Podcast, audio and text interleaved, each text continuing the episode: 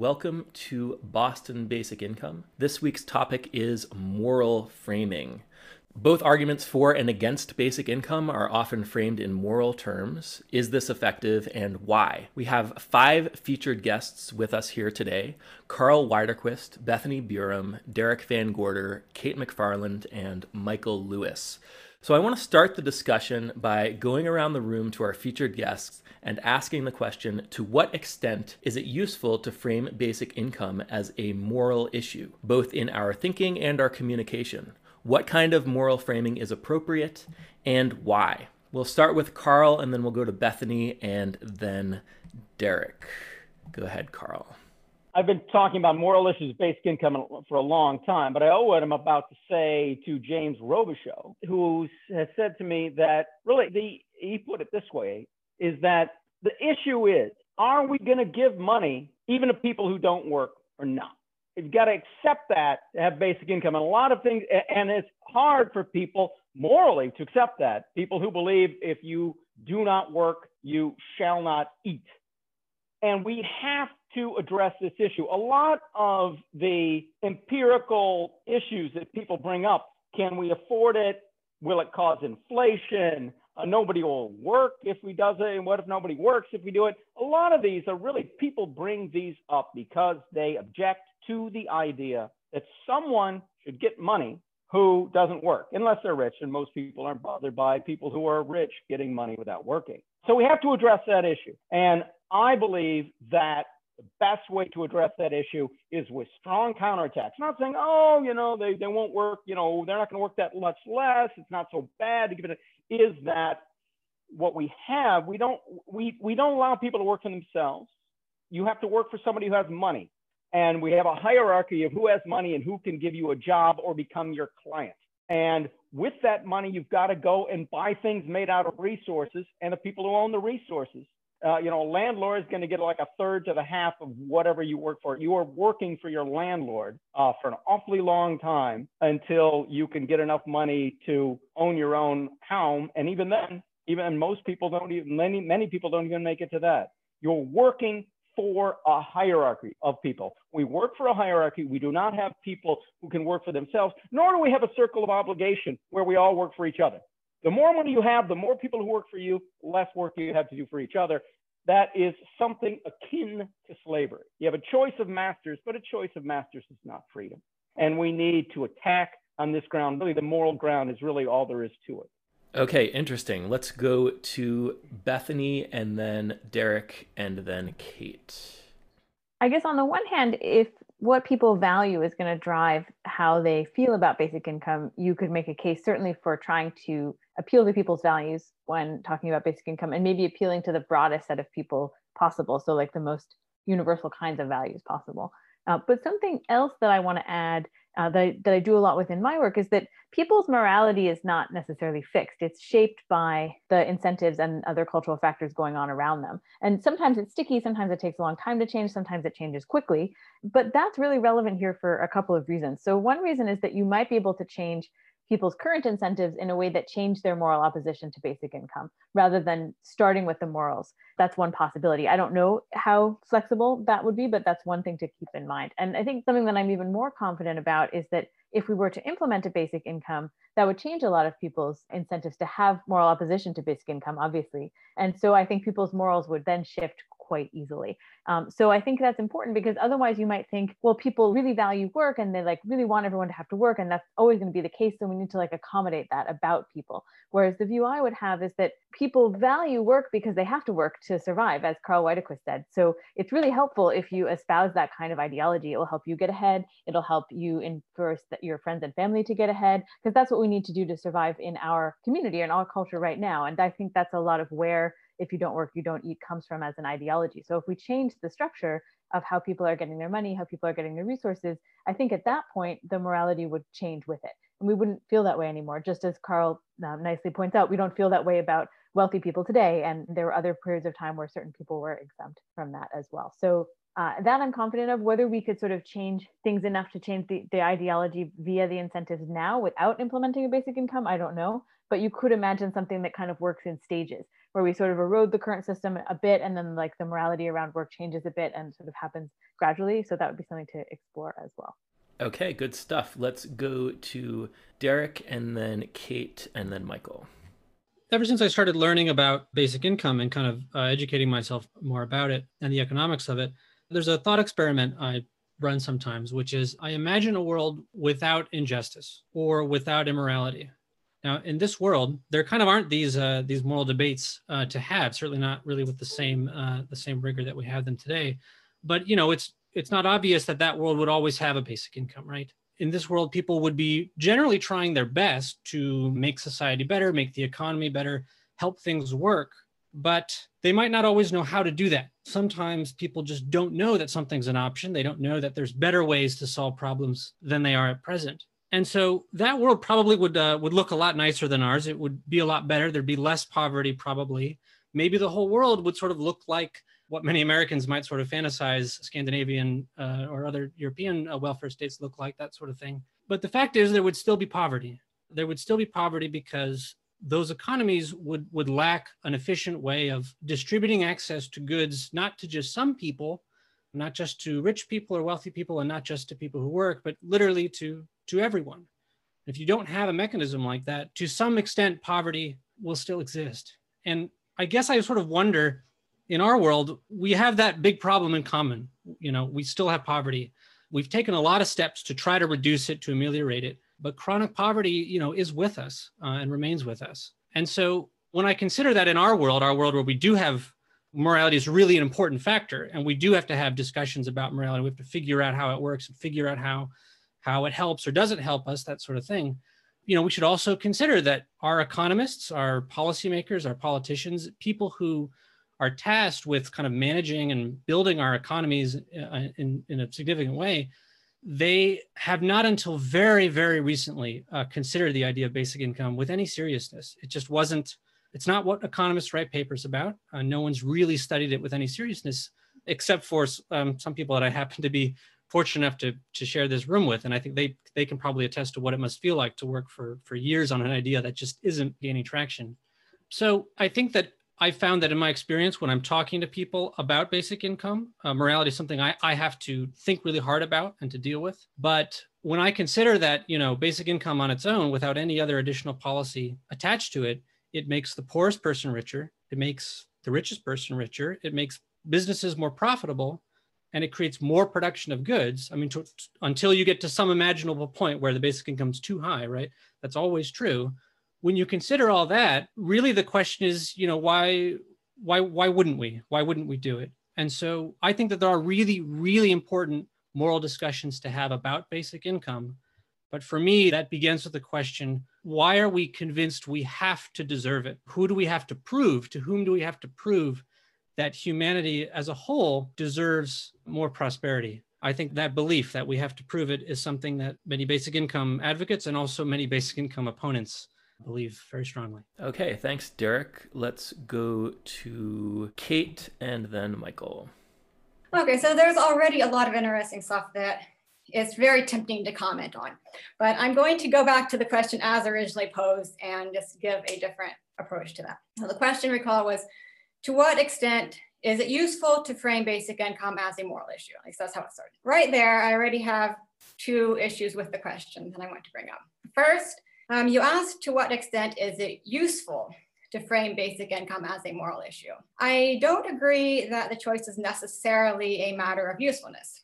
There might be situations in which it's simply correct or incorrect to frame basic income as a moral issue where usefulness has nothing to do with it. And I just found this way of posing the question intriguing, Alex. I mean, I have a hunch here that maybe you're thinking about the use of a frame for a discourse in a similar way as you're thinking about the moral language which within the, the discourse we're studying itself. I know you don't like framing disputes about basic income in terms of concepts like justice and rights. So I'm wondering if you're also intentionally avoiding framing the question framing the frame question itself um, in terms that suggest that there are some kind of objective standards of correctness and incorrectness. But I do think that there's a role for objective standards in the meta discourse, if you will, in the frame question itself, especially epistemic standards like internal consistency with the speaker's other expressed beliefs and values. So if we say the speaker should frame basic income as a moral issue, only if that's the frame that's consistent with that other with that speaker's other commitments, then that's not a question of usefulness. It's a question of epistemic responsibility and integrity. Be consistent, be accurate in representing your own beliefs and values. You know, I think these are just good principles. And that brings me to the second issue with the question you asked posed out of the blue. The answer needs to be context sensitive and in some contexts, it needs to be speaker relative. And there are some contexts in which the speaker's belief shouldn't matter to the answer. If basic income is being discussed in an ethics class, for example, then obviously it should be framed as a moral issue. These are the aspects that should be addressed. If it's being discussed, say, in an economics class, then I don't know, maybe it depends on the type of economics, but maybe not necessarily uh, as a moral issue. And when I wrote about basic income as a news reporter, I wasn't moralizing there. My goal was just to be as accurate as possible in describing how the subjects of my reports thought and wrote themselves about basic income. Of course, I presume that in the context of this webcast, you're mainly interested in situations in which someone is advocating for or against basic income. And this is where I contend that it's in fact really important that the appropriate frame does vary according to the speaker, according to the speaker's worldview, evaluative framework, and other relevant beliefs. I'm not saying that I'm a relativist in any way. The speaker might have false beliefs, they might have values that they should reconsider. I'm not advocating relativism, but simply honesty and consistency. Each speaker should frame their own support or opposition to basic income in a way that reflects what they actually believe and what they actually value, unless they're just playing devil's advocate for a debate or some other type of role playing. Um, the fact of the matter is that people support basic income for many different reasons. Some people believe that basic income is required as a matter of social justice, while others believe that it's a practical solution for certain desired ends that may be independently specified. I mean, if you talk to advocates, there's simply no broad consensus. And likewise, people oppose basic income for different reasons. As Carl was talking about, many people think that the very idea is morally egregious because you're giving money to people who haven't earned it. But other people think it's a good idea in principle, but just not practicable. I just think that if someone believes basic income is a moral issue, then they should frame it as a moral issue. If someone believes that the moral issues lie further upstream, and that the decision to adopt a basic income per se is just an issue to be adjudicated on grounds of feasibility or practicality or whatever, then they should likewise frame it as such. So it's partly a matter of honesty and integrity, but it's also, I believe, the only way to reveal the true points of agreement and disagreement among basic income supporters and opponents. There's a lot of alleged agreement about basic income that itself is merely superficial and masks a lot of underlying disagreement about how society should be structured. Some of this has actually already come up in my group. And this all needs to be exposed if people are going to have substantive and productive conversations about basic income and how that policy should enter into an overall policy package and overall society, restructuring of society. Um, just one example of this, and then I'll, just think about the case of the discussion over the question about basic income experiments. What can they show us? Are they worthwhile? You know, If someone believes that basic income just is morally required, or if they believe that basic income just is morally unfair, then they're in their right to speak out against the attention that's often lavished on basic income experiments for them, it's not a question of whether basic income works, it's just right or wrong. But there are plenty of people, obviously, who do believe that basic income can be tested empirically. And this is evidence that these people don't think of basic income per se in terms of fundamental morality. And I don't think that we should pressure experimentalists or an empiricist to frame their projects in terms of justice and rights or anything else. And let everyone explain honestly what they're doing and why. There's lots of interesting stuff in there that we will definitely get into. Let's go to Michael for opening thoughts. My answer is similar to Carl's, although I share some of um, Kate's thoughts about the framing of the question, but I'll put that aside. But my answer is similar to Carl's in the sense that a lot of folks, not everyone, but a lot of folks who oppose basic income, in my experience, they oppose it on moral grounds. And one of them is this idea that people, if they're not rich, as Carl said, that people who are not rich, who are able bodied and able minded, they should sell their labor uh, in return for any income they receive. Shouldn't give people something for nothing and things like that. It's framed in different ways, but it's opposed among some opponents on moral grounds.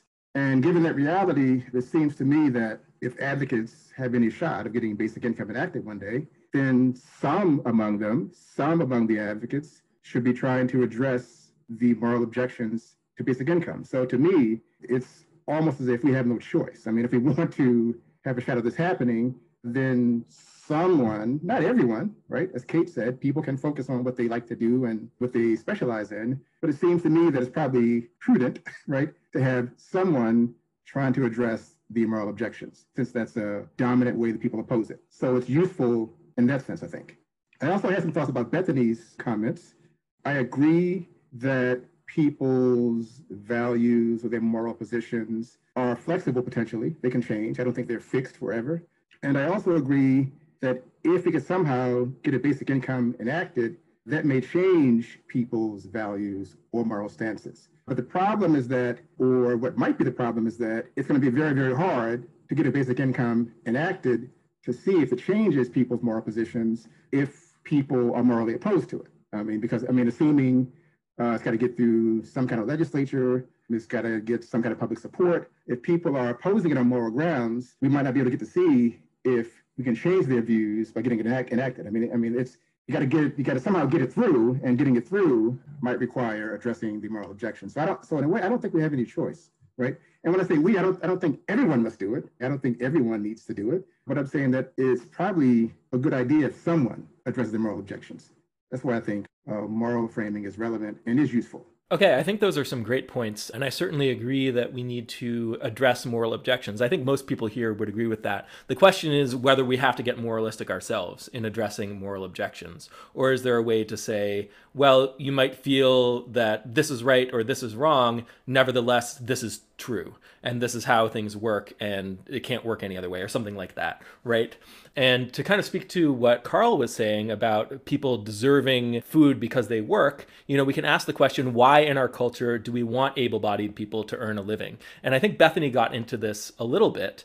But the fact that we feel this way, people are worried that basic income is a handout. And then, you know, in order to address their concerns, a lot of times we kind of fall into saying, no, basic income is actually not a handout. It's we're giving it to people because they deserve it or something like that. Is that a necessary thing to do? Or can we say, yeah, of course it's a handout, and this is why a handout is good or something like that? So do we have to agree with their kind of moral position in order to convince them? Or can we ab- address the moral objections without agreeing with their moral premises.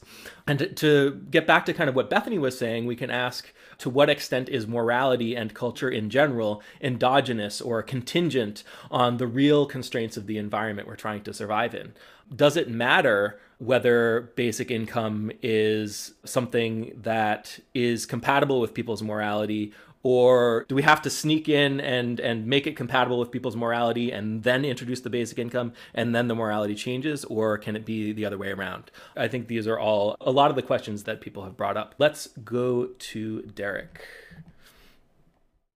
Um, I, I, just want to say really briefly that what Michael was saying about the chicken and egg problem, right? Like I think that's important, and I might even go so far as to sort of to say and kind of agree with him that like the moral issue, if we want to use that as a broad sense, like is uh, like you can't if people determining policy uh, have certain, let's say, unexamined beliefs that are putting a certain policy in place, like you can't, there's no way to change the policy without addressing those first.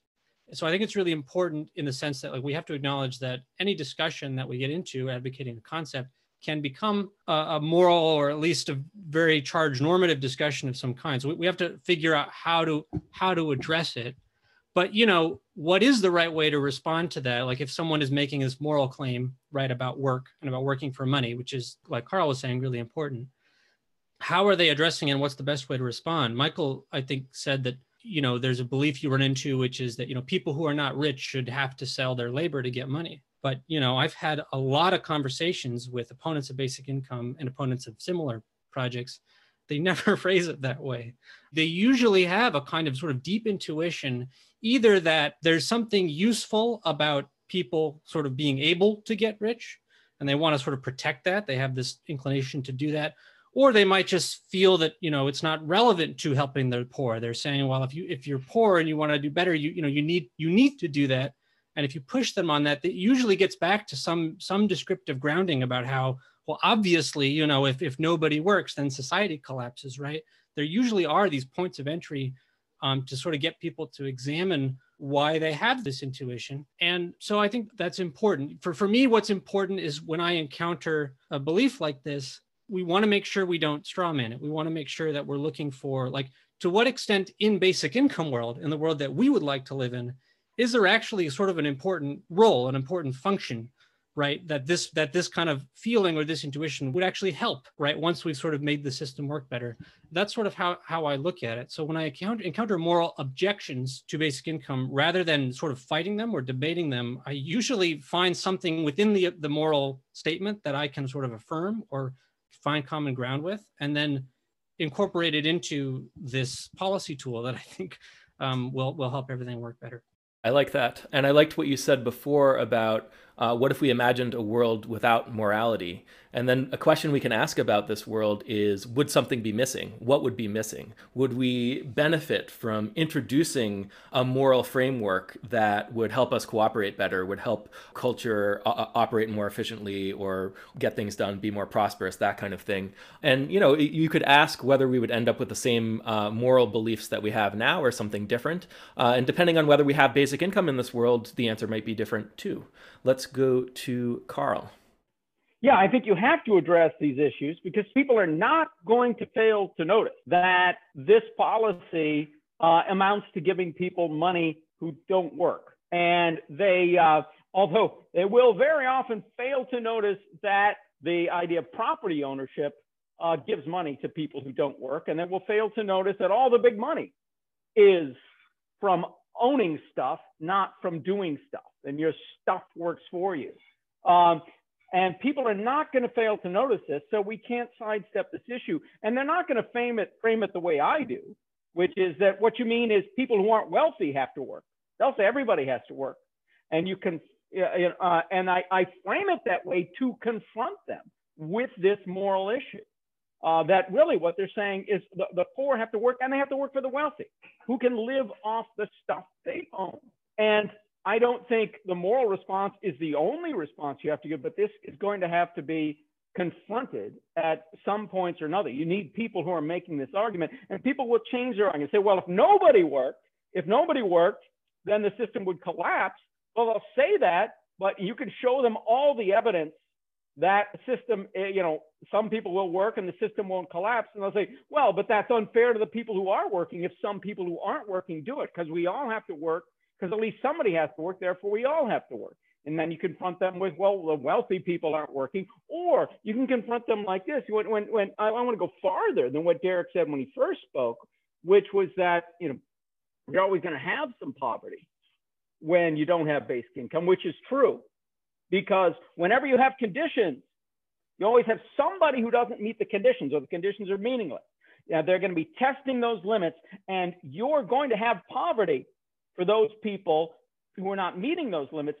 And so that means you not only are you always going to have poverty unless you have some universal program like basic income, but also you're not just accepting it, but you're using it.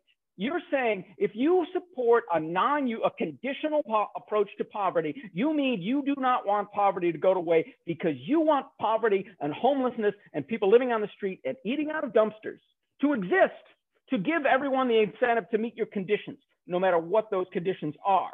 That's what conditionality requires. If you want a conditional approach to poverty, you're using poverty as a threat, and you're using it as a specific kind of threat to get the non wealthy, the most vulnerable people, to perform services for the wealthy. That's how you get money. That's the only way you can get money in an economy that is that is based on ownership is is if you don't own if you're poor you provide services for the people who do own. You're not only saying that it's good to put the 99% in that position but also to threaten them with poverty if they don't do what you're told. So um, I, I come at this with a lot of moral indignation that I want, as a basic income supporter, I want non wealthy people who don't work to make less money than everybody, to have less money than everybody else. That's what it means to be a basic income supporter. You, as a basic income opponent, you want non-wealthy people to have nothing, to be to be threatened with with poverty, starvation, living on the street, homelessness. malnutrition, eating out of dumpsters. You want that to be the consequence of working, of not, of not working for whatever project it is you want them to work for. That is your condition. My condition is they make less money, but we don't starve them to death. And uh, you're not going to capture the moral ground when uh, when you're making that uh, against the idea. Well, we'll just have them earn less on a basic income. I think you bring up a good point about incentives. If you want there to be poverty, then you kind of want the threat of poverty to be the incentive for for people to contribute. And you can ask them that. You can say, "Is the reason you don't want to provide basic income because you need people an incentive, give people an incentive to work so they're not poor, or something like that?" And then if they say yes, uh, and you make it about the incentives, you can ask, "Well, what kinds of incentives do we need to ensure that all the work that society needs done uh, gets done?"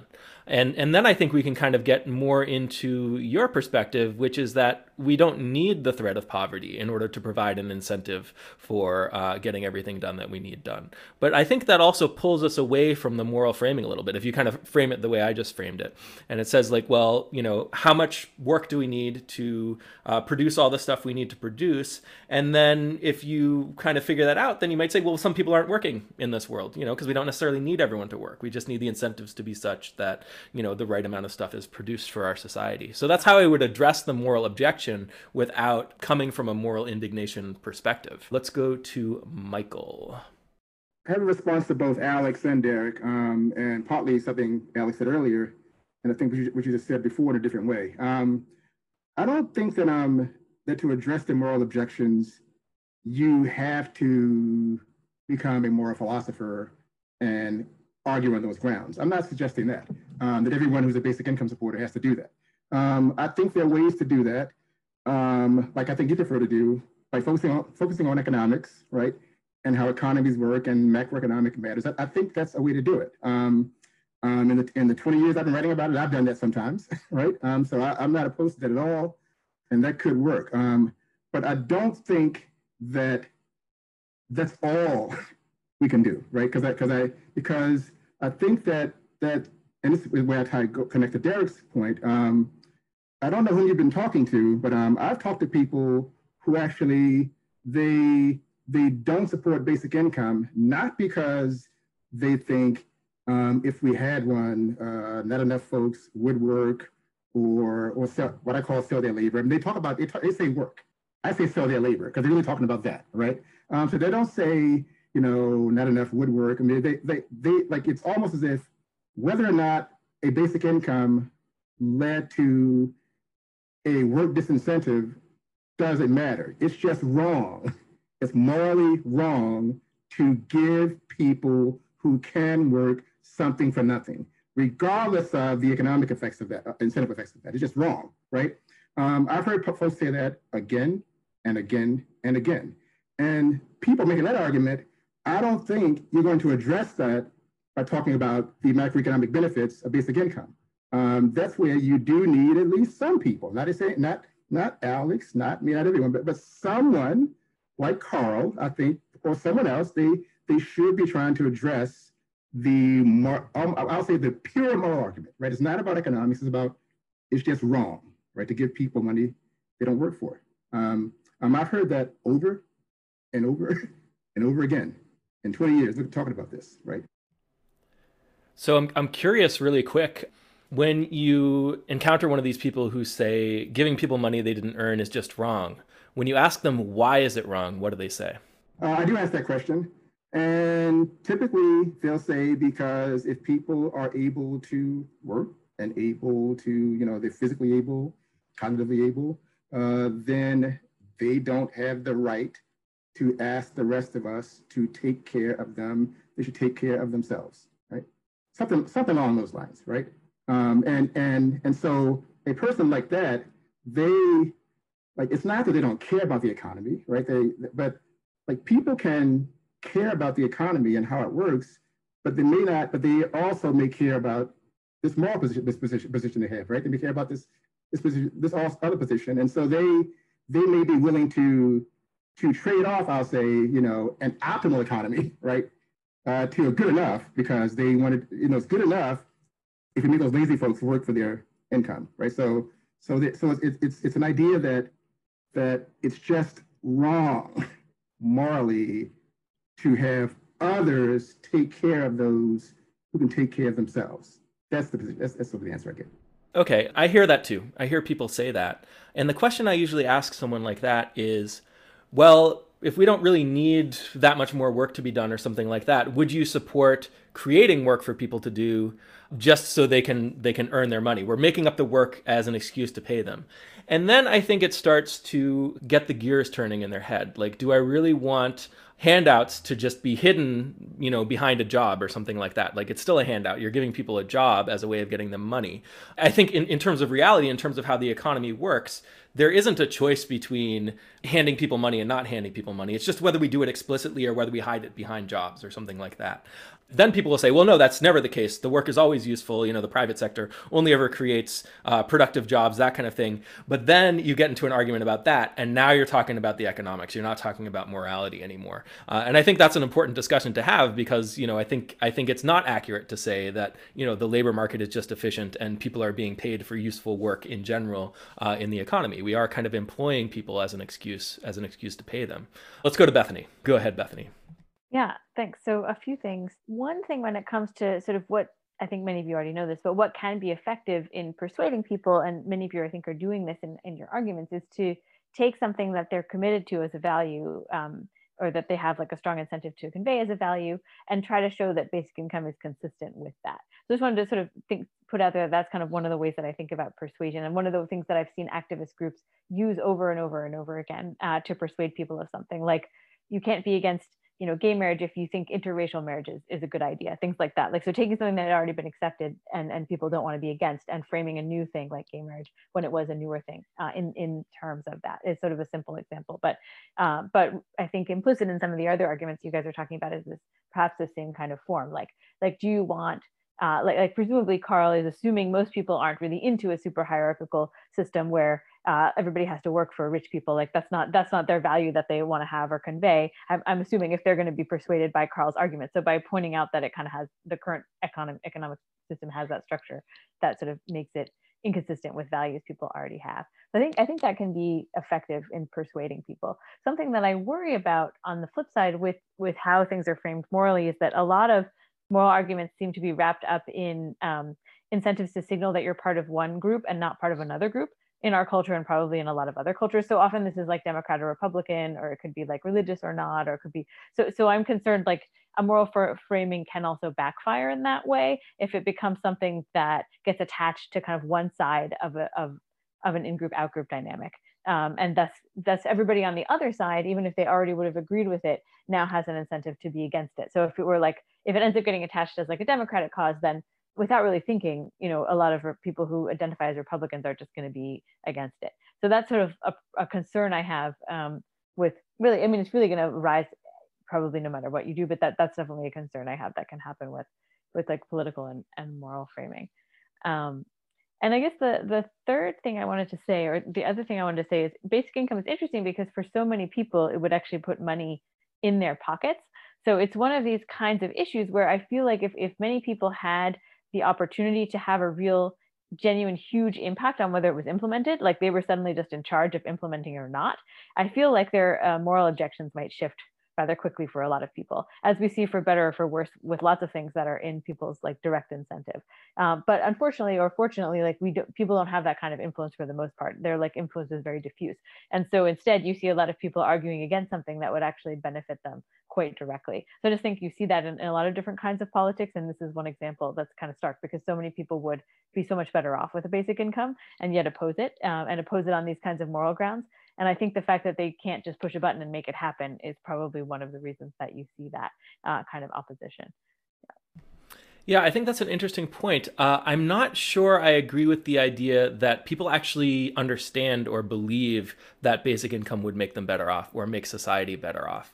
I think a lot of people view it as this um, this kind of impossible utopian thing that if we tried to implement it, it would wreck the economy and make everyone worse off or something like that. I think that's kind of people's default intuition around it. You can't just give people money. Um, and that's not even a moral objection, although there are moral um, arguments that are kind of tied to that. Um, but it's kind of just this, this intuition about how the world works. And this, this subverts that. Uh, and it feels like it's going to do some damage to society or some damage to the economy or something like that. I think despite that, people might be proponents if they could push a button and make it happen, but because they would then kind of be rewriting in the opposite direction, right? Like they like at least if they didn't think the economy would tank right away, uh, they would sort of be saying, well, I'm going to get this money, and maybe maybe it's not so good for like the overall economy or the group, but maybe I, I want it anyway. So it might be like a selfish motive if they don't understand how it would work well. Um, unless do you see what I mean? Like it might still be sort of selfishly motivated in a way if they think that it's actually bad for the economy but good for them personally uh, because they get this money. Yeah, I, I, think we actually did see a lot of that among the Yang supporters who said, "Oh, he wants to give us free money. Let's vote for him." And they kind of like in the back of their heads, they know it's going to ruin everything, but they support it anyway. yeah, and they're like, "Oh, secure the bag. Let's get our free money." Blah blah blah blah blah. Um, but that's not really the the level of discussion of basic income that uh, that is going to you know kind of get it get it the whole way. It certainly got a lot of attention and was helpful in that respect, but you know, people like us are going to actually have to push it the rest of the way. Uh, let's go to Kate now. Um, well, first I want to briefly upvote Bethany's comment about um, the fact that taking a certain side in a normative dispute can be a way to mark in-group, out-group distinctions. Now, I actually wrote a chapter in my dissertation about this in the context of disputes about matters of taste, but I think that that's correct. I, just, I won't elaborate farther on that right now, though. Um, I do want to come back around to this general question of even if people are objecting on moral grounds, does the response itself need to be framed morally? And I, I, agree with you, Alex, and others who have said that not necessarily. It, it can be, but there are maybe other ways to approach it. Um, as Bethany pointed out in her initial um, remarks, external changes to people's conditions can also impact their moral views, like the basic income itself. But I don't, I think that we have other options. I don't think that we have to go as far as implementing a basic income to generate some certain, certain types of maybe contextual shifts or other production of other relevant ideas or information that might influence people's basic values. Um, I don't know how to go about doing this, but I want to raise up a couple points for thought. So I think that the appropriate response, the way to tackle this objection effectively, might not necessarily be adopting any type of argument from any discipline. It might be something that's totally non-academic that tries to trigger people's personal experiences or um, their evaluative thoughts in a certain way. So for instance, this objection seems to be rooted a lot in people's own experiences with the working life. Um, I don't know if it's fair, but I've always kind of thought of it as a misery wants company viewpoint. If someone has had to work themselves long hours their entire life to make a living, then they want other people to have to endure this also. Um, but people may need to have personal experience to reveal to themselves that it's you know, having a life that revolves so tightly around working for money for its own sake isn't necessarily the best way a human life should be. Now, the, Welsh, Welsh sociologist David Frayne has written a nice book called The Refusal of Work about people who reject a life in traditional employment. And in this book, he documents that most of his subjects have had an experience that he refers to as the break point or the breaking point, the point of epiphany in their own working lives when they realize that the nine to five life, you know, working merely for the sake of work, is actually a rather spiritually bankrupt way of life. And I've been in communities with people who reject traditional employment structures, and this is a common theme. Though it's not one that I've actually experienced myself. I feel like I my formative experiences came very early in life when I was questioning the value of education and I never really opted in, or I was never really enculturated into the dominant mindset. So in my past life, as someone who was trying to advocate for different structures of employment, um, including things like downshifting and uh, taking mid-career retirement, stuff like that, I always confronted this obstacle that I really have no idea how to persuade people because I don't know how to cause people who haven't had any type of personal experience that causes them to doubt the morality or the primacy of the work should hold in one's life to give up that view. But the general idea here is I think that it is worthwhile to consider other ways than merely rational argument to try to nudge people to consider the value in other ways of living. And this could be through personal narrative, although I'm not really sure personal narrative, if personal narrative is very effective to people who can't antecedently relate to the speaker. I mean, maybe fictionalized accounts would do better. Um, maybe it's a way to incorporate artwork into getting people to reflect on things like the importance, uh, role of paid work in particular or maybe a better, more effective approach is to go from, come from another direction and simply try to build empathy for poor people, especially poor people who are out of work. Again, you know, through personal narratives, um, storytelling, or fictionalized accounts. So I, am a philosopher, so I have my, my biases towards rational argument, but you know, I will readily admit that people have other faculties besides reason and rationality, right? We have empathy, compassion, imagination, hope, love, all these other um, sentimental capacities. And I absolutely yep. don't think that it's wrong to appeal to these irrational faculties when trying to influence people's basic values. I, our values come from somewhere. I, am a philosopher, but I sure as hell didn't come to my basic values by sitting in an armchair reasoning about fundamental morality, nor did I come to them through empirical experiments or anything like that. I have values that I formed through life experience and you know, introspection to some degree. Yeah. Um, we should consider approaches that lie outside of rational argument when we think about how to reply in some sense to these moral objections. Yeah, and then there's you know there's the question of how do we sell uh, basic income to people? How do we convince them that you know they should be in support of this? And then there's the question of how do we think about it ourselves? And are those two things the same thing? Uh, let's go to Derek. Yeah, I mean, I just want to really agree with what Kate said because that's really how um, I, I look at that. There's the two sides of it. There's um, we can call it the rational arguments, but also just like the the the um, harder descriptive understanding of uh, of uh, what basic income is, how it works, and you know, if we're advocates of that, obviously, you know, we should hope we all do our due diligence and like really, um, you know, get clear there.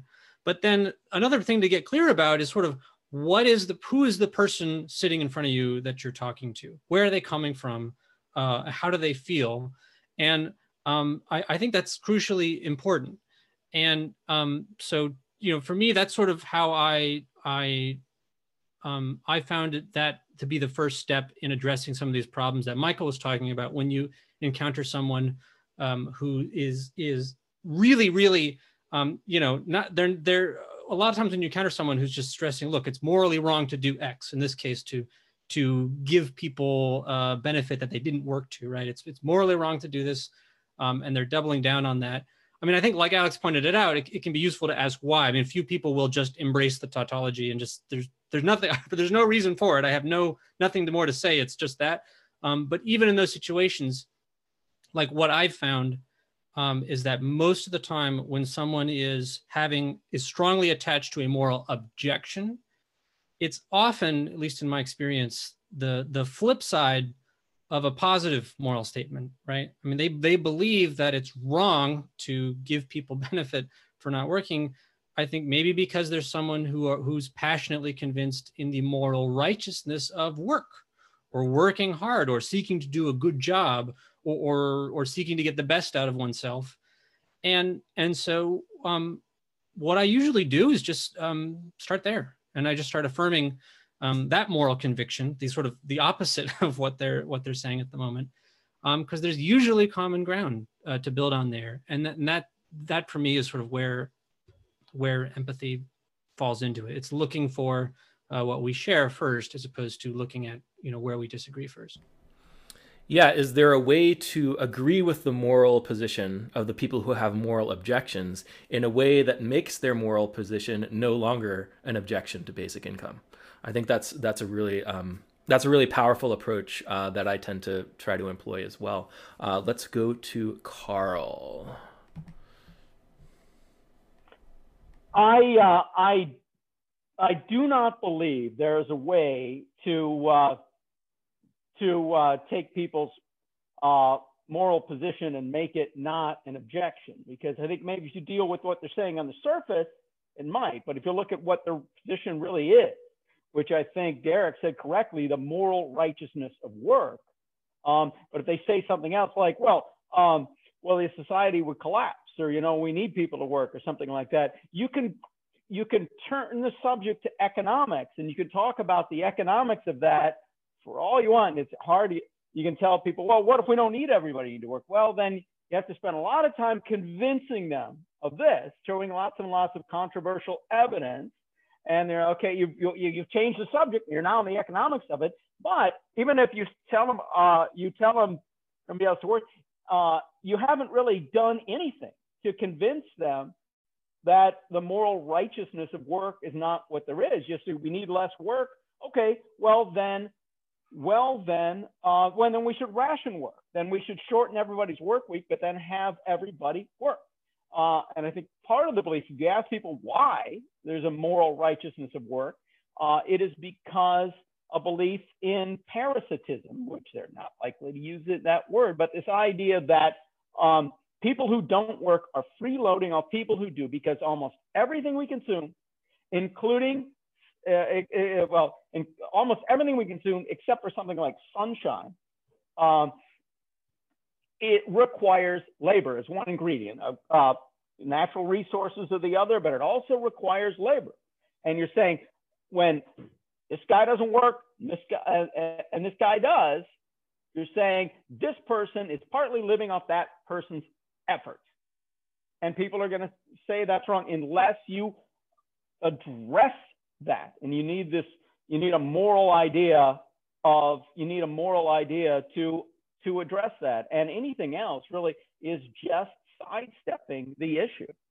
And so I, and also I find when you question, people are so not used to questioning the moral righteousness of work that if you challenge them on that, you challenge them on something they're not used to and you get people thinking in different ways.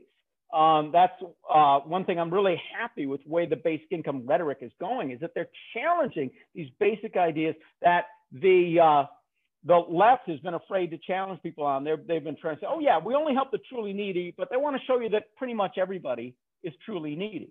Um, and and really the belief is that if you can't make it in capitalism, you can't possibly be truly needy.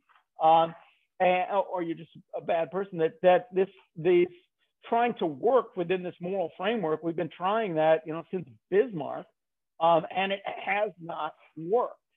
Um, and that we really need to we need to challenge this frame, and and you'll you'll knock people off of their comfort zone when you do that. I think that's right. And I'm all for challenging the moral righteousness of work and challenging existing moral frameworks. So I guess the question we can ask is the is the is the most efficient or the most effective way to do that to provide a replacement moral framework or or is there a way to challenge that um, effectively without bringing up your kind of your, a kind of another moral position or something like that? Let's go to Bethany. Yeah, I was going to second this idea of thinking about what's behind somebody's objection and trying to address that.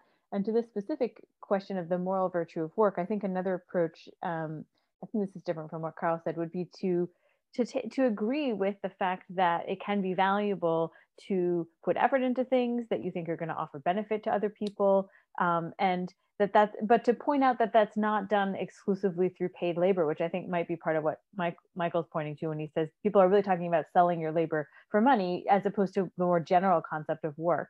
Um, and it might still be valuable to encourage in your children and in yourself like putting effort into things that are of value to yourself and to other people which is a broader sense of work. And so you know you can i think i could agree with somebody on that. And that might be for some individuals the heart of what they're really holding on to and what they really value um, and what they don't want to lose in society. Um, whereas that being paid isn't necessarily might not be essential to their position for I think the majority of people, and I think that's why people often bring up the fact that there's sort of unpaid things that people consider valuable, like caring for elders, caring for children, doing community service. Um, you know, I think that's pointing to this idea that people value something a little bit broader than paid labor. And so I think that might be in that particular objection, that might be another another angle that could work for a lot of people. Yeah, I think that's a really good point uh, because there's a lot of valuable work that, that people do that's not paid. Uh, and when people say you have to earn a living, uh, they're not talking about that kind of work. So it's interesting to, to, to bring up that contrast. Uh, it's also interesting uh, that people tend to equate the need for labor with a need for everybody to be selling labor. Uh, those two things are not the same thing. Society needs some labor, but it doesn't necessarily need everyone to be working. let's go to Michael.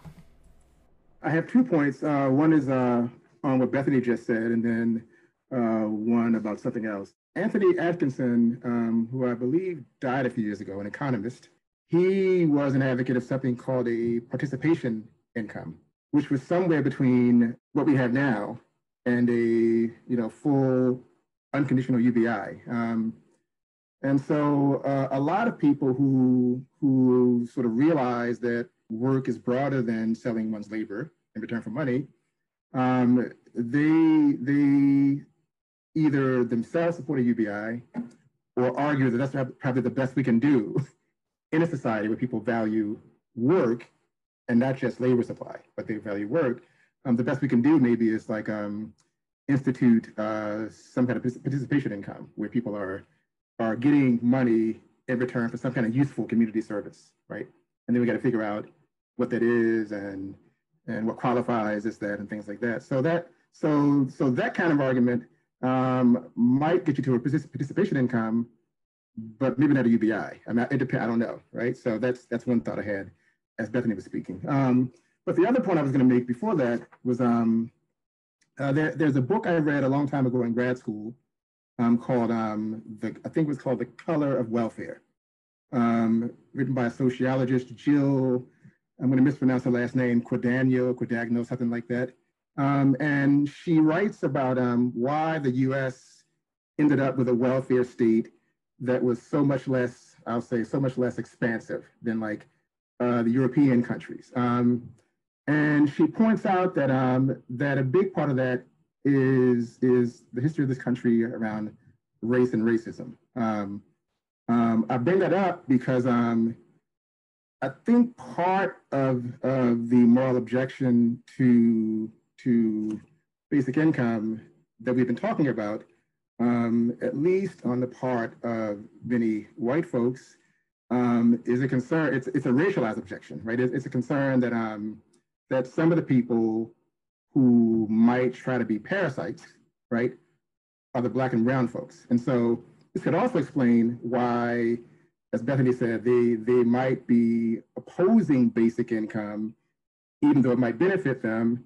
because uh, they might be okay with it if they got it, but not those parasite people. Um, so so I, I, just, it's a thought I had, and you were talking about this. It didn't hadn't, hadn't come up yet, but um, but Guadagno, I think that's how you pronounce her name. She argues that um, that our welfare state is so so stingy, right, because of the way race has been used um, and racism has been used to keep um, low income, poor whites from embracing a more expansive system out of concerns of those brown and black people, lazy brown and black people benefiting. Um, so part of the objection might be racialized, which which complicates things quite a bit, I think. Yeah, I think that's a really good point. We've got all these different countries with different cultures who have established different norms about what kind of social support is okay. They have different moral frameworks, and we can ask, why is that? And there might be a lot of reasons why it's different, but a big part of it can be our history of racism and our present, you know, uh, kind of continuation in that in that path. And then how do we overcome that? How do we um, how do we shift people's uh, moral frameworks or shift shift people's um, in groups even to include everybody and and you know maybe not exclude uh, black and brown people for example or immigrants or uh, you know there's there's all kinds of divides that we have where if we all thought of ourselves as together as as one people we might be treating each other differently and we might be designing systems that treat people differently as well let's go to Bethany. Uh, yeah, this is, I think, somewhat related Um, I think one of the core moral objections that people have, or at the core of another set of moral objections, is that this free ridership idea involves some people being worse off as a result of other people being better off because they're getting the basic income and not having to work for it, and other people are presumably worse off because of that. I think that's kind of an assumption that a lot of people have, even if they wouldn't articulate it in that way. Um, even if they would just say, like, if you don't work, you don't eat. I think that's behind a lot of it. So to the extent that one thinks that isn't true, I suppose this come back this could come back to Alex's perspective. Like, could you argue the economics or something else in such a way that you truly convinced people that that wouldn't necessarily be the case? Um, maybe it is the case to some extent, and then that requires a different kind of argument, one that that appeals to people to actually care about about everybody doing well. Um, but to the extent that it's not the case, you might be able to fall back on on an economic argument. And what I'm thinking of in particular is is Alex's argument from before that maybe we're actually expending resources to keep people employed, and so it's not exactly like uh, somebody's becoming better off because of that, right? It's not exactly like you're getting more because we're expending resources to make a job for somebody else. Um, so that might that kind of thing might speak to to certain people's moral objections, even if their moral objections aren't framed in such a way that you would initially think that that would help. Because I do think there's this idea of like some people benefiting at other people's expense uh, when you have a basic income. Yeah, I mean, there's this intuition that we want everybody to contribute, but what does it mean to contribute when the ways in which people contribute are manufactured to give them an opportunity to contribute? You know, are we are we using economic policy to create jobs so that people can contribute, and then you know, kind of breaking it down in that way, we can question some of these kinds of things. Um, I liked that Michael brought up just now the idea of a participation income.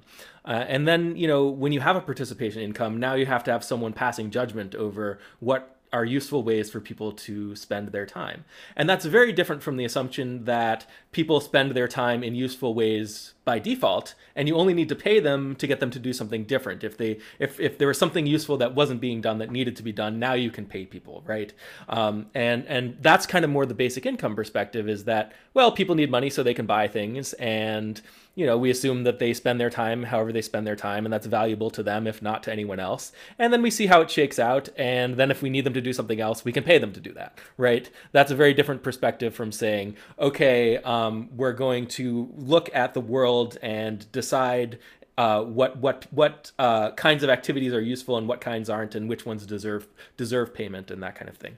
I mean, it's similar in that you're only paying people for the work when they're actually employed, when they actually have a job. And the basic income is not compensation for anything. It's not, uh, you're not paying people for anything they did. You're paying them to give them money, right? Uh, so in that sense, it is the same thing. And you're just leaving, uh, deciding what, what's useful work and what's not useful work up to the market or up to whoever wants to pay to, to, to get something done. Uh, let's go to Kate.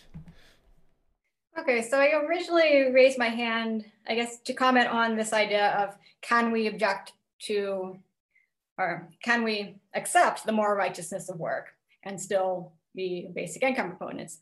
And I agree with Bethany's comment a couple of turns back. That was actually what I was going to say was to point out that yes, we can because we can say that work is morally righteous, but not necessarily specifically um, paid work.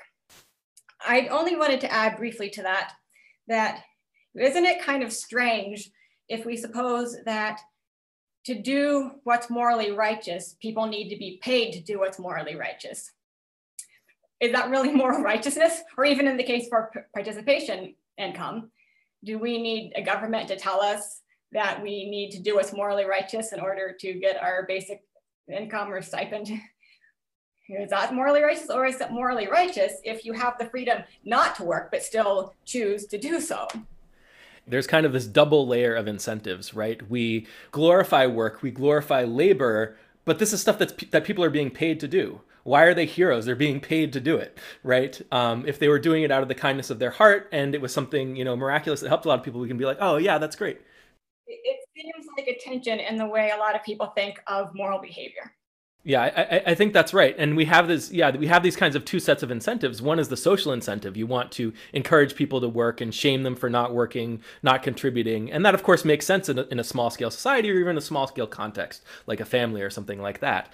Um, but the reason we have a market, the reason why we have monetary incentives is because we have tons of people in the world, right? And they don't know each other, and we need to provide an incentive for for people to do work um, who you know they have no reason to you know do something nice for someone they don't know necessarily or something like that. You know, we've we, the reason we have uh, we have market incentives to kind of solve this problem, uh, and then they kind of become redundant with the social incentives, at least at a very very large scale. Uh, Derek likes to say sometimes that that money is for people you don't know, and I think you know the social shaming and you know the moral righteousness around work a lot of that is for people you do know. You know like you're not pulling your own weight in the family or something like that. Uh, let's go to carl. Okay well i've had I'm taking a note on just about everything everybody said. To follow on what somebody was saying about the work ethic is that we do not now nor have we ever had a work ethic in the united states what we have is a money making ethic. Um, you are morally righteous if you're making money. Um, and it doesn't even matter if you're working for it. If you've got investments at making money, you're the morally righteous person. And it doesn't matter how valuable your labor is. You're, you're satisfying it if you're selling utter crap uh, that, that, that, that uh, gets people addicted to something and makes their lives worth off. And if you're doing something that's really good, uh, like taking care of sick children, if you're not getting paid for it, you're. That's the kind of ethic we have. We need to challenge that. We need to challenge the money making ethic, partly by exposing it for what it is. It is not uh, really the moral righteousness of work, but it is a money making ethic. And I think one of the things we need to do when the, one of the reasons I think that the moral argument is so powerful is we don't have to convince everybody. Nothing is ever passed unanimously some people aren't going to climb aboard and trying to frame arguments as a grand compromise is going to get everybody aboard waters things down and actually leads you to deviate from what you really want. What basic income, there might have been an opportunity back in the 60s for a grand compromise on basic income. That is long gone.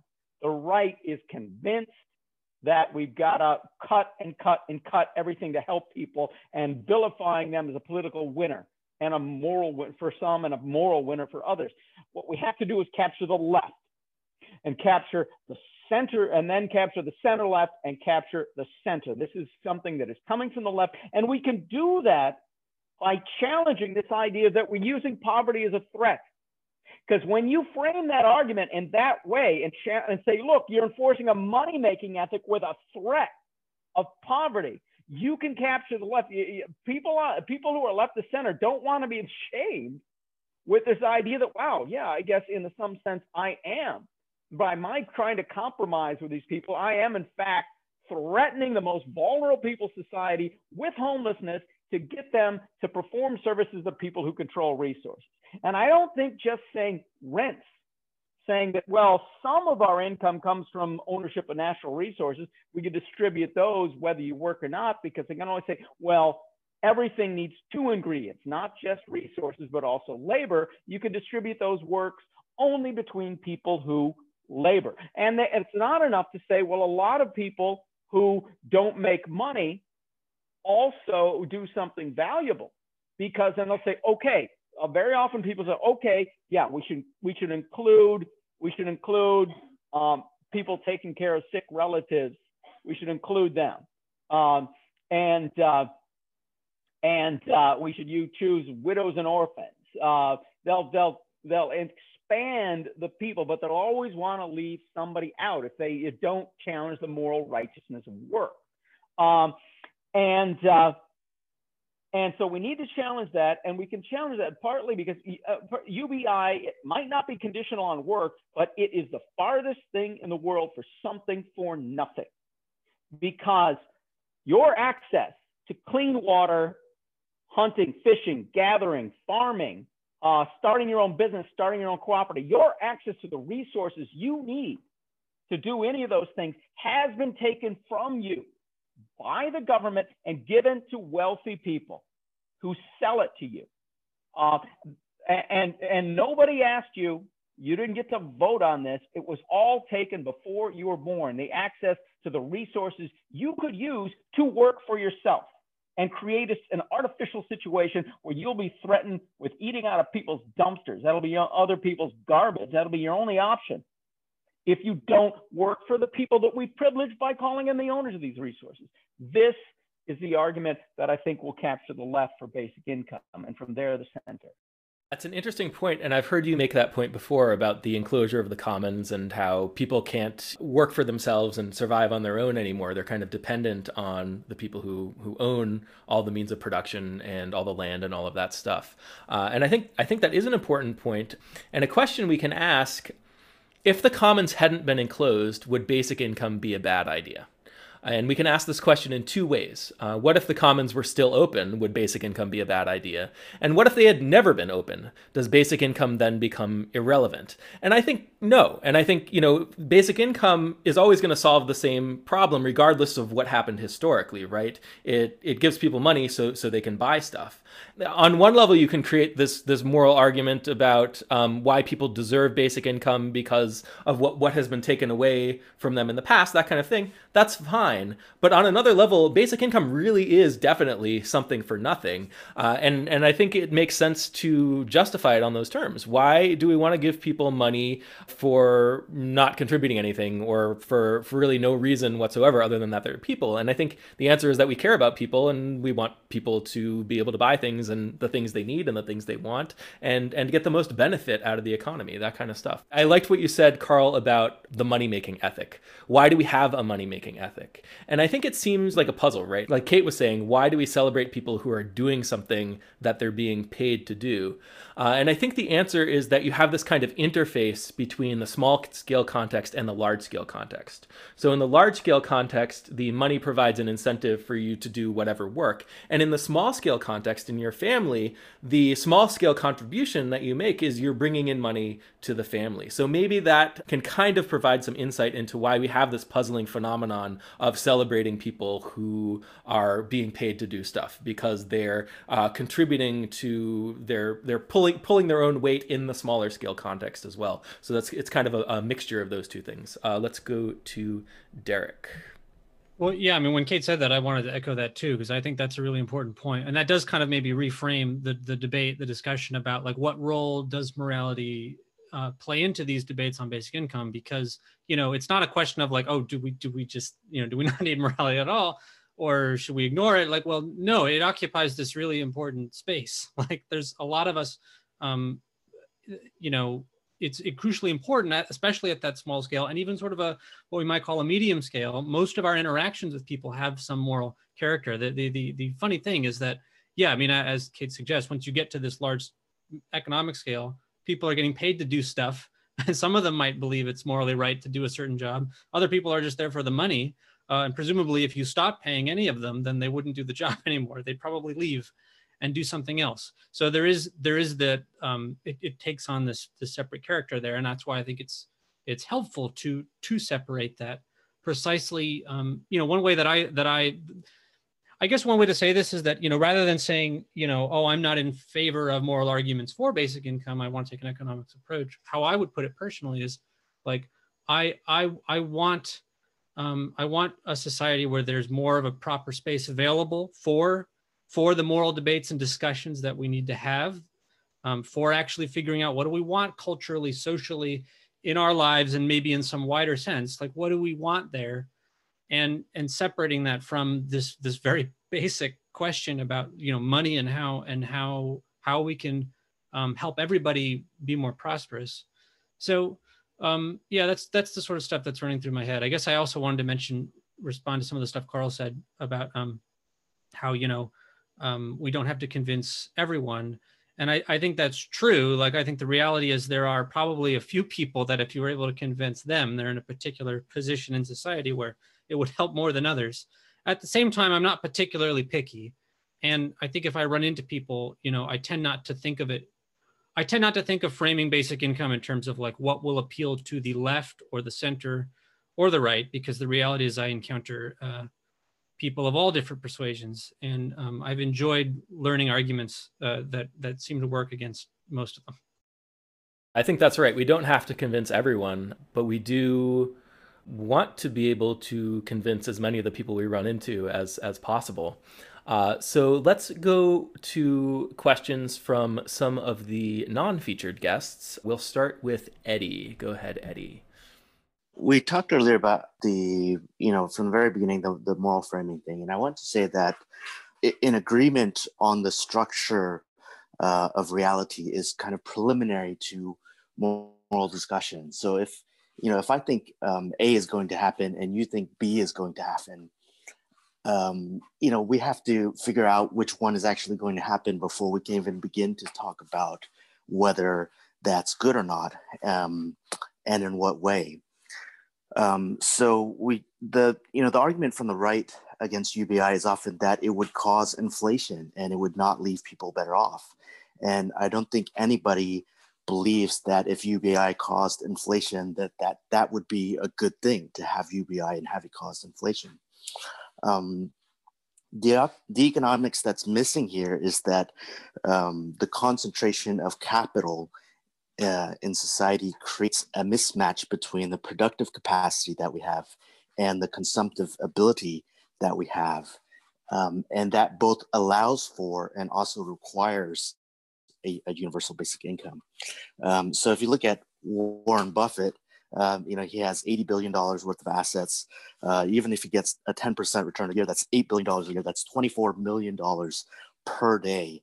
Um, the guy, you know, eats burgers and drives the drives a pickup truck. He can't he can't eat a million burgers. So he ends up saving all of his income and, and investing more. So there's there's this very common worry that UBI will cause people to not work and we won't have enough labor being sold and that that will be a, a problem. Um, and we really don't have that problem. Um, i'd say we actually have 180 degrees the exact opposite problem. So basic economics tells us that when something gets too scarce it gets expensive. Um, you know if it's abundant it becomes cheap uh, and what that tells us is that labor in our society is not too scarce and too expensive, it's too abundant and too cheap. Society does, does not, not have a problem with not being able to access labor. Um, you know, if society needs to access labor, it can just buy it. Uh, we have a mechanism for that. It really has the opposite problem where it has overabundant labor and not enough quality, valuable work for those people to do. And that's why cheap labor is, is too cheap. Um, that's because of the accumulation of capital, um, which by generating productivity growth, you know, allows for for more production, which is good. So that you know all the capital has allowed production to go up. That's a good thing. So I, I, think there's um, there's a lot here, uh, and you're speaking to a lot of the economic objections to basic income, and I think this is an important point because you know we're here talking about moral framing and the people who have moral objections to basic income, but there are a lot of objections to basic income that aren't don't even start as kind of a moral objection. They start as you know, uh, well, if you give everyone money, it's going to cause inflation. If you give everyone money, it's gonna they're going to stop working. Uh, and you know, there might be some moral intuitions kind of intertwined with those economic intuitions, but that's not the whole story. And it's I think you know, if we were in a world where everyone kind of understood the economics of basic income, uh, and it still wasn't happening, and people have you know, kind of all these moral objections, then, you know, it feels like that would be one thing. But that's not quite the world we're, we're living in yet. I don't know that the primary objections to basic income, especially among economists and other experts, I don't know that those objections are primarily moral objections. And if we want, you know, the experts that everyone trusts, the economists that, you know, politicians listen to and stuff like that to support basic income, then I don't know that the moral arguments are going to be the ones that are really going to land uh, with people like that. And we do need to get those people on board. We also need to get the general public on board. Yeah, go ahead, Eddie. You can finish the, the point that you were making. Uh, so the final point was that the accumulation of capital um, you know, by generating productivity growth, uh, it allows more production, which is good, but paradoxically, it reduces the need for labor, um, which cuts the consumer worker off at the knees um, by limiting their access to, to income. So you end up with um, lots of capacity to produce, um, but people don't have money um, to buy the production because the labor is not as needed in the economy. And that's um, you know, that's where the UBI comes in. I think this is kind of the fundamental problem that basic income solves. The economy isn't going to produce what people don't have the money to buy. And if people don't have money, then they're not going to be able to get the, the maximum benefit out of what the economy can provide them. Uh, so we can ask what kinds of things we're doing now in our economy uh, instead of basic income and what are the consequences of that? How are we getting people their money? And you know a big part of the answer to that is the labor market. And a big part of the answer to that is um, you know stimulating the financial sector stimulating wall street to encourage more borrowing so businesses can get money cheap and hire more people and and create more jobs and stuff like that. Um, and we can ask whether that's really the most efficient most effective way to get people their money um, so, a question we can ask is why do people believe that basic income is a moral issue? And that can be uh, a question we can ask of basic income supporters or basic income opponents. And my sense is that the fact that people think moral framing is so appropriate in the discussion of basic income suggests to me that the function of basic income isn't as clear to them as it could be. If the function of basic income were as obvious as, say, the function of, oh, you know, like roads and bridges or something like that, um, I don't think anyone acting in good faith would be making moral arguments in support of or against basic income. It's a very simple thing that solves a very simple problem in our society. Uh, and it feels like we're making it, uh, at least to me, it feels like we're making it more complex uh, by getting into the moral stuff. Let's go to Carl. Uh, a couple of things. Let me ask why do we have a money making ethic? And I think it's quite clear why we have a money making ethic because the, the, the, the, the government and the private interests who got rid of the commons and put 99% of people in, in the position where they have to sell their labor to live have created a situation where labor is synonymous, where, where selling your labor is synonymous with making a living. And work is about making a living. Um, they have made it synonymous and made us all forget that there was, for most of human history, people didn't need a boss to work and make their own living. We've simply forgotten that as it is, it is lost in, in our collective memory. Um, and I think this brings up why um, your, your, question, you know, uh, your, I, I, think is irrelevant. What if there still was a commons? The, the, the point of that is, is, that question is irrelevant because we're so far from the commons. We're so far from having a commons because we have so many people on Earth. Um, there are something like 20 million people in the New York area, uh, 2 million of those in Manhattan alone. I did some Googling while we were talking here. Central Park has a real estate value of $39 trillion. And it is 840 acres. Well, if you want to give everybody a mule, uh, I'll spring for the mule. So just that's that's uh, that that will support you gonna that will support 40 that's 21 people 40 acres in central park 21 people can live on central park and they won't have clean water um, just on their own efforts. Um, that's 21 people in a met, uh, at a cost at a cost of 39 trillion dollars. It is unrealistic to give every person in the New York area enough resources that they can survive on. But I think one thing we do know, if you did give it, if if you if you made it available, uh, if you made it available, if you made some limited number available, someone would take it. A lot of homeless people would be homesteading if they could. So it's not that people do not want the land, it is that people are denied access to the land. Homeless people don't make their own shelters, not because they're too lazy, but because we knock them down when they make them. You give them a place where they can make shelters, all the homeless people will have shanties. You give them good trees, they'll have log cabins. Uh, so I think that's really a real irrelevant question. What if the commons was still open? And I think ignoring the ignoring the moral question is forgetting that most people really believe their own bullshit. Is that you can say, well, these, these moral arguments really really don't hold water. It doesn't hurt. That doesn't change the fact that people still believe them, and they need to be challenged. Well, I certainly believe my own bullshit. So that's certainly true. That's a good response. Thanks, Carl. I, I probably have more to say to that, and we can talk about it uh, another time. But I want to get to more questions from the non featured guests. Let's go to Conrad.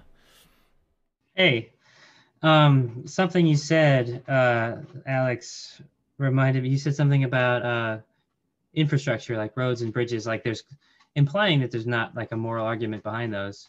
Um, but I li- I grew up in Colorado Springs, and we were the joke of the nation for having that moral argument, uh, whether or not it was worthwhile paying taxes uh, for such things as filling in potholes and turning on lights in, in city parks.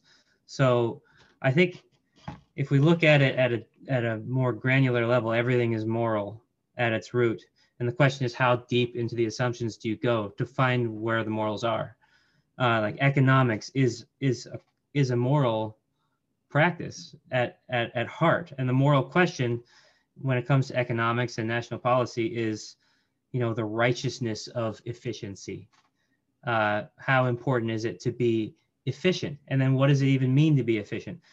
like a lot of people, I think efficiency has a, a stigma to it. A lot of people think of efficiency as a cold and calculated thing because efficiency what it really means is getting getting to something quickly and without uh, unnecessary and undue pain and what the if the thing you're getting to is cold and calculated which is the targets we have in our society then efficiency is cold and calculated so I, what I find is a lot of your arguments are about like the effectiveness and efficiency within a system of getting money to people as a, as if it's like like a simple mathematical thing. But the assumption there is that is a moral assumption that, that that's a good thing to do that that we want to get money to people in, in, a, in, an efficient and effective way. And that itself is a moral question.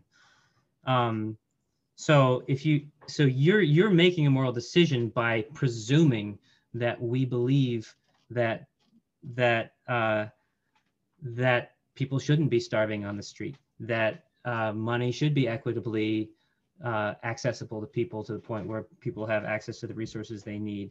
Um, and you're making it for a variety of reasons that are your own, but they are they are moral choices.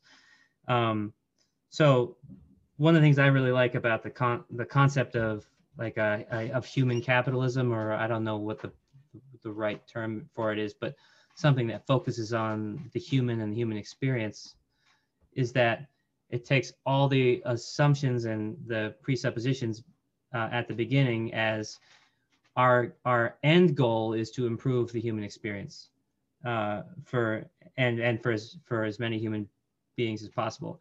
And then if we put our efficient engineering brains towards that, um, it doesn't mean we haven't we suddenly haven't made a moral choice because we're thinking logically and rationally and mathematically. We started from a moral choice and we just proceeded step by step to get there.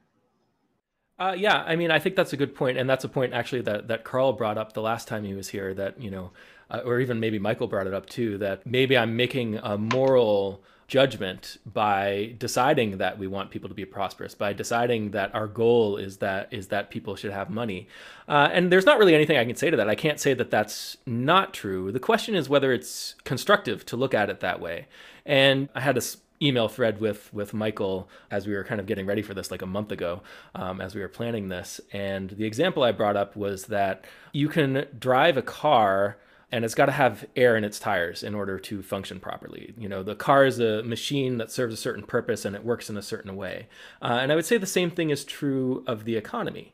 And if I go around telling people that you need air in your car's tires in order for it to work, Am I taking a moral position on the role of cars in our society? Well, maybe you could make that argument and I wouldn't be able to object to it, but it feels like it's beside the point, right? It's not relevant to the point I'm trying to make. There's this machine that requires certain things in order to function. And I think that's true of the economy as well. People need money in order to buy things.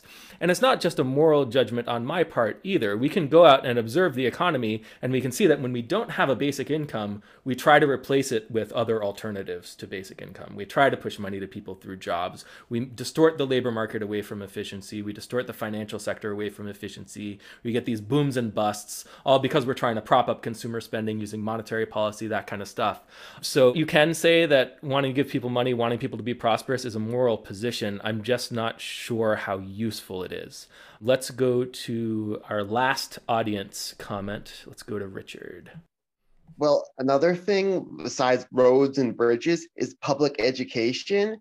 And those in power determine what people are exposed to and what they what sort of things they're taught for the economy of tomorrow, but we don't know what's going to be necessary for that. And yet we're still teaching the things from 30 or so years ago. And what's more is we don't teach people things like the arts or music and whatnot because that's deter that's well not determined to be necessary. But if we teach them about humanities and things like that, they're able to like with jobs, they're thinking about, oh, we need to have people who understand how people think and whatnot and are critical thinking, but instead we're teaching towards uh, a certain goal of like we want them to have be prepared for a job, but they're not prepared for what sort of things they could do. I think that's true. And this is this is the kind of stuff I would bring up in kind of like the non-moral domain, which is that there are a lot of inefficiencies that are introduced by expecting people to get money through the labor market. So I think there have been a lot of comments that have been brought up in the past few minutes that people want to comment on based on the number of hands that are raised. So let's go around and get final thoughts from our featured guests. We'll do the same order we did at the beginning. So it'll go Carl, Bethany, and then Derek. Yeah, I, I, I, agree strongly with Derek that, that economics is a moral practice, and a lot of economists are extremely good at distracting from the large. I think that was Conrad. Well, who did I say? You said Derek. Oh, I said Derek. Yeah, I meant Conrad. I, I mix words up a lot. That's the thing I do. So uh, it is a moral practice, and very often it distracts from the uh, what's what's actually what's actually going on. Uh, it distracts from those moral assumptions.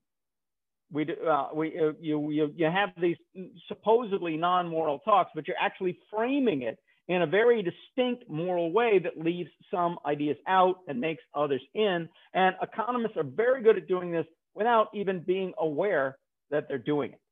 Uh, and it is not as simple as do we like prosperity better than unprosperity? Is how do we share it? If we only need so many jobs, we only need so much work done. Well, should we have uh, that? Should we have that shared between those who work? Uh, uh, should we have that work shared between those who are willing to, or we should share that? Then that I got to work.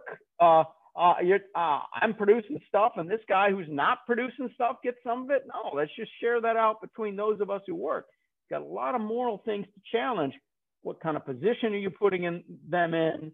Um, what kind of advantage then are you giving the upper class? There's a lot of those things are unspoken when you let people just think about this, uh, when you let people say, oh, well, uh, we've got to conform with the work ethic, everybody's got to work. It's the question is there, and uh, you ignore that question, it's just going to raise its head up again. Okay, uh, I think those are some good final thoughts. Let's go to Bethany, Derek, and then Kate. Yeah, so in response to Conrad's question, I just wanted to say that it seems, Alex, like one of the questions um, you're posing is do you, we already have buy in to whatever the moral level is, whatever the moral premise is, like some kind of prosperity or like well working economy? Is that something that you might frame as moral, but that you think people already are on the same page about? And so, really, it's just a question of articulating that to reach that shared goal, you need a basic income. Um, or I think other people disagree with that and say, no, actually, even like the basic premise uh, of what we're shooting for, uh, what the goal should be, is something that's still controversial, and you actually have to get buy-in for it first. So I'm just kind of articulating what I'm hearing. Um, the other thing I would just emphasize again, because I think it's really important, is in terms of this value of work and people contributing and people not free riding, it's usually been an ideology, and I think I did say this before, that has been really important for people's own personal success if they have been lucky enough to have a job and to like have some success or even in their relationships as you pointed out um, but certainly in the workplace um, to motivate yourself and to and to convey the right thing to your boss and to your colleagues you need you know it really helps to have this ideology that you're not going to free ride and that you really think working is important and working for money is important and so i think basic income can be coming up against an ideology that people have had a very like lifelong incentive to to hold and that can be challenging. And I think people um, today have had creative ways to kind of come at that. And and but I do I do see why those are are needed. Okay, thanks, Bethany. We will go to Derek and then Kate and then Michael.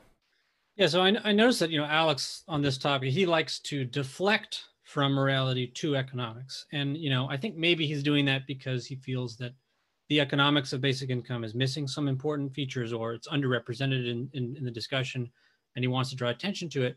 Uh, you know, personally, I look at it a little, a little differently. Um, I started out getting uh, more interested in a moral philosophy than I was in, in basic income. It took me a while to discover basic income. And having sort of looked at both things, I would now say, uh, with some confidence that I think there are some moral arguments that are more compatible, work more smoothly with basic income than others. And so, in many ways, it's really a question of if you're going to make a, a moral argument um, for basic income or against uh, something else or against some argument against it, which one are you choosing? And is it the best one uh, that's available? Um, I think that during this discussion, we sort of examined um, you know, problems with the, the ethical arguments in, in favor of work or in favor of making money, right? We, you know, America has, we, from some point of view, America is sort of obsessed with work and we have a Protestant work ethic and it's a problem that's holding us back. From another point of view, maybe we're obsessed with profit, obsessed with making money, and this is a huge problem. Well, uh, you know, certainly you can take anything too far, but I would like to flip this around and ask, you know, in a world with basic income, why would we have a work ethic or why would we have a money making ethic? Um, and the, the, answer to those questions is, is pretty simple. Um, you know, in a world of basic income, if someone wants to work and make money um, and make notably profit by collecting basic income, they're they're giving goods uh, to people in exchange for you know what are essentially pieces of paper. You know, they're IOUs for goods in the future, but in the meantime, they're working hard and they're deciding to to actually help strangers, people that, you know, not their immediate family, but just some stranger who's going to walk into a store, right? So in that society where actually you have a basic income, so the basic income we have is dependent upon other people doing these other things. So I would suggest, you know, maybe um, maybe a work ethic and a money making ethic are useful in that world. Maybe they're actually really important. Um, and it certainly is nothing I would go out of my way to argue people out of uh, in a world where it was actually helping people helping maintain the basic income that we have and maybe even increasing it. So, you know, from from from that perspective, it's like you just, you know, if we were going to make moral arguments uh, against these other positions, it's like I wouldn't I wouldn't pick against money making because that's um, notably like a crucial part of basic income. It has to be able to be to be made by someone else in order for the, the UBI to be useful.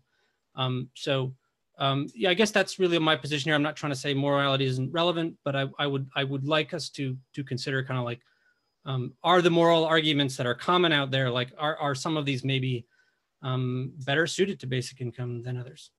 Yeah, I think that's a good point. Uh, and we can also notice the difference between a work ethic or a money making ethic that you apply to yourself. I want to go out there and earn money and, and feel, you know, that feels important to me versus is this a norm that I want to impose on other people? And that can be the argument that causes people to want to withhold basic income from everyone else. Let's go to Kate and then Michael. All right, so a lot of the discussion this evening had to do with how best to respond to opponents to basic income. So in my closing remarks, I just want to come back to stress that there is a lot of disagreement among basic income supporters. Some supporters see basic income as a way to patch up capitalism, make capitalism work better. Some basic income supporters see it as a way to overhaul capitalism, a path to radical systems change. Um, some basic income supporters continue to support the money making ethic. Some oppose it. Some basic income supporters do see the policy as a way to overthrow assumptions about the Protestant work ethic. Others think that a basic income would promote more work, and so on and so on. And there is a disagreement about um, facts among supporters, like predictions of what the consequences of a basic income would be.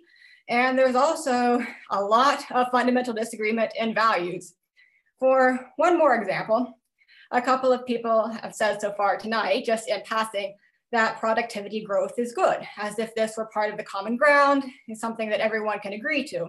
I don't agree with that whatsoever. In fact, I think that one of the best arguments for basic income is that economic degrowth, you know, planned controlled recession, which I believe is necessary, um, would be facilitated by some type of job independent income security. I'm not going to argue for that now. I believe that the next one of these episodes that I'll appear on has to do with environmental issues. So if you're interested in why I believe this and why I think it's important, tune into that one. I'm sure it will come up there. I also incidentally oppose road building to a large degree, especially in national parks and conservation areas. Aldo Leopold once said that to build a road is so much simpler than to think of what a country really needs. But you know, whether we're talking about roads or talking about basic income, I just want to stress the importance that supporters frame their own views in a way that reveals their own underlying beliefs and values, and thus their underlying differences. And this is what we need to move discussion forward. And when we're not just talking about a basic income with, with a superficial agreement, but really talking about how we want society to be. Um, people need to frame their own arguments and beliefs in a way that makes our differences plain instead of just trying to figure out some kind of common frame that's most useful. I love it. Yeah. And, and, I have to say that if all basic income supporters uh, agreed with each other on everything, uh, then this podcast would be incredibly boring and probably wouldn't exist in the first place.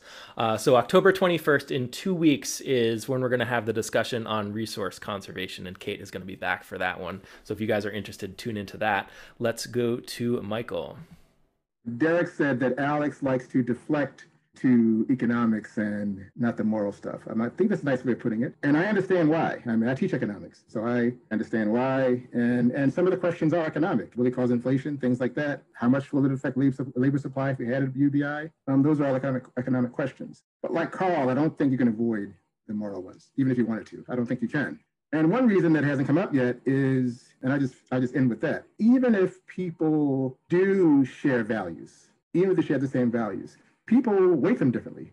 They prioritize them differently, right? And once you once you like think about that, then some people might be willing to trade off a little bit of one for the other, right? So like Alex, you focus on like the efficiency of the economy, like the efficiency of the economy. It's optimal to have a UBI, et cetera, et cetera. But someone who believes in the importance of not allowing folks to be, to use Carl's word, parasites, they're willing to trade off some economic efficiency to not let people be parasites. So, so people like they prioritize values differently. And the way they do that is going to be tied to like some kind of moral belief, a moral moral system of beliefs. So it just to me it just can't be avoided. Okay, good stuff. And for people who are interested in the parasite issue or the free rider problem, we did a whole one of these discussions on the free rider problem. You can find it on our YouTube channel. I see in the in the chat Conrad has said if everybody's brain functioned in a hyperlogical way, maybe the moral question wouldn't be so constructive. But making change requires public support, and the public thinks in allegories, anecdotes, and morals. Posing the question morally is the only way to get things done in the real world, I think. And he's also honored to be confused with Derek. Um, so, so I think if we want to sell it to the public, you know, there's a question of what kind of message do we want, what kind of rhetoric do we want to use, what kind of moral framing do we want to have. But someone said, it might have been Carl or Michael, someone said, or maybe it was Conrad actually, who said that economists kind of think outside or think they're thinking outside of moral framework at, at the very least. Uh, and I think economists are a big part of who we want to convince. And I know some some people here tonight are economists, but you know, mainstream economists at large are not uh, thinking about basic income, or maybe they're starting to a little bit with coronavirus and Andrew Yang and all of that, but they're not thinking about basic income as something that fits into their models of how the macroeconomy works. And I think, uh, at least from my perspective, you know, that's a big not big in terms of numbers, but big in terms of importance, a big group of people that we kind of need to get thinking about basic income at a deeper level. And the public is important too. And I think there's arguments to be made for moral framing there. Whether basic income is inherently a moral issue, a lot of people in here would say that it is, and some people would not. Uh, I would be one of the ones who would would not say that. But it was a great discussion tonight, as it is every week. Uh, and it was great having you guys on. Next week's discussion, we have two featured guests. Uh, Robert Hockett and Aaron James, authors of this book, Money from Nothing. And we're going to be talking about their book. And that's going to be a lot of fun. I encourage people to come back for that one. And thanks everyone for participating.